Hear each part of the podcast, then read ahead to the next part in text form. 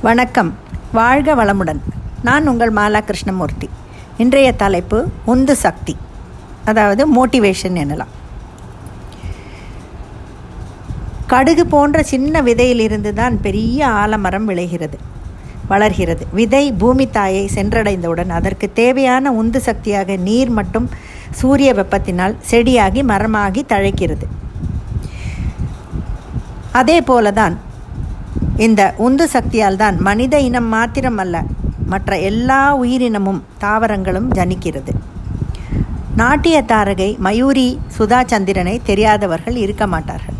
காலில் முள் குத்தினாலே ஐயோ அம்மா அப்பா என்று கத்துவோம். காலே ஆக்சிடென்ட்டில் போனவுடன் இனி இவரால் நடக்கவே முடியுமா? என்று தான் நம்ம எல்லோரும் நினைத்தோம். ஆனால் அவர் திரும்ப நாட்டியமும் ஆடினார்கள். பல சீரியல்களிலும் இன்னும் நடித்து கொண்டிருக்கிறார். இதெல்லாம் எப்படி சாத்தியம்? ஆம் உந்து சக்தியினால் தான் அது அவருக்குள் இருந்தது. எழுபது பர்சன்ட் முப்பது பர்சன்ட் அவரை சுற்றி உள்ளவர்களினால் தான் இது சாத்தியமாகி இருக்க முடியும். மனிதனுக்குள்ளும் பலமும் உண்டு பலவீனமும் உண்டு. ஹனுமனுக்கு சமுதிரத்தை தாண்டி லங்கையை அடைய முடியுமா தன்னால் என்ற சந்தேகம் வந்தது. உன்னால் தான் அது சாத்தியம் என்று உந்து சக்தியை அவருக்கு அளித்தது ஜாம்பவான் போன்ற வயதில் மூத்தவர்கள்.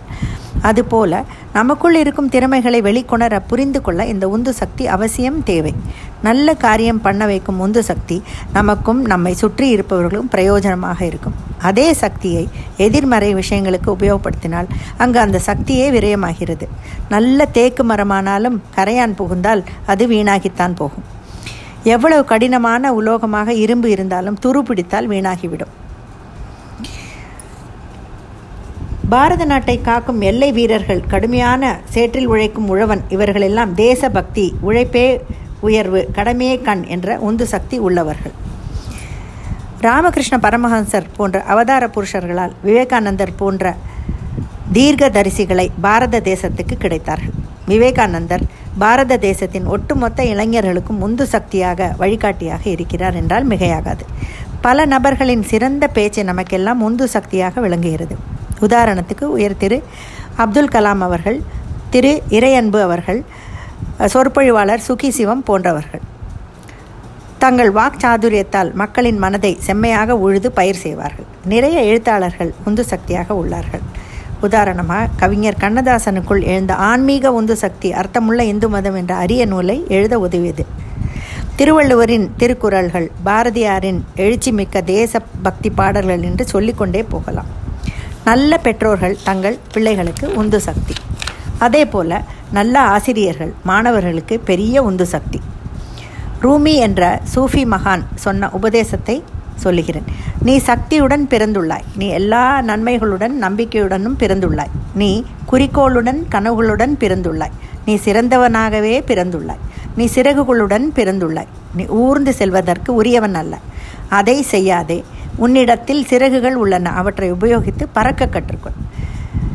என்று நம்முடைய முன்னோர்கள் நமக்கு அளித்துள்ள சக்தியை வெளிப்படுத்த பழகிக்கொள்ள வேண்டும். பல அரிய அரிய அறிவியல் கண்டுபிடிப்புகள் ரோபோ ராக்கெட் போன்றவை எல்லாம் படைத்தவர் மனதில் ஏற்பட்ட உந்து சக்தி தான் காரணம். ஆலம்பிதையை போல உந்து சக்தி நமக்குள்ளேயே இருக்கிறது.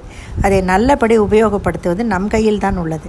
கடந்த காலத்தின் பழம்பெருமைகளை பற்றி பெருமையாக பேசலாம். அதே சமயம் அதற்கு இணையான வருங்காலத்தையும் உருவாக்க வேண்டும். இதற்கு நமது குறிக்கோள்கள் தூய்மையாகவும் உயர்ந்தவையாகவும் இருந்து நல்ல நடத்தை தியாகம் நற்செயல்கள் மன ஒருமைப்பாடு ஆகியவற்றோடு கடமை உணர்வுடன் நாம் வழிநடத்தப்படுவோமேயானால் நாம் எந்த தோல்விக்கும் விபத்துக்கும் அஞ்ச வேண்டியதில்லை. நமது எதிரிகள் நம்மை வீழ்த்த எல்லா முயற்சிகளும் செய்தாலும் அவர்கள் மனதார நம்மை மதித்தே ஆக வேண்டும்.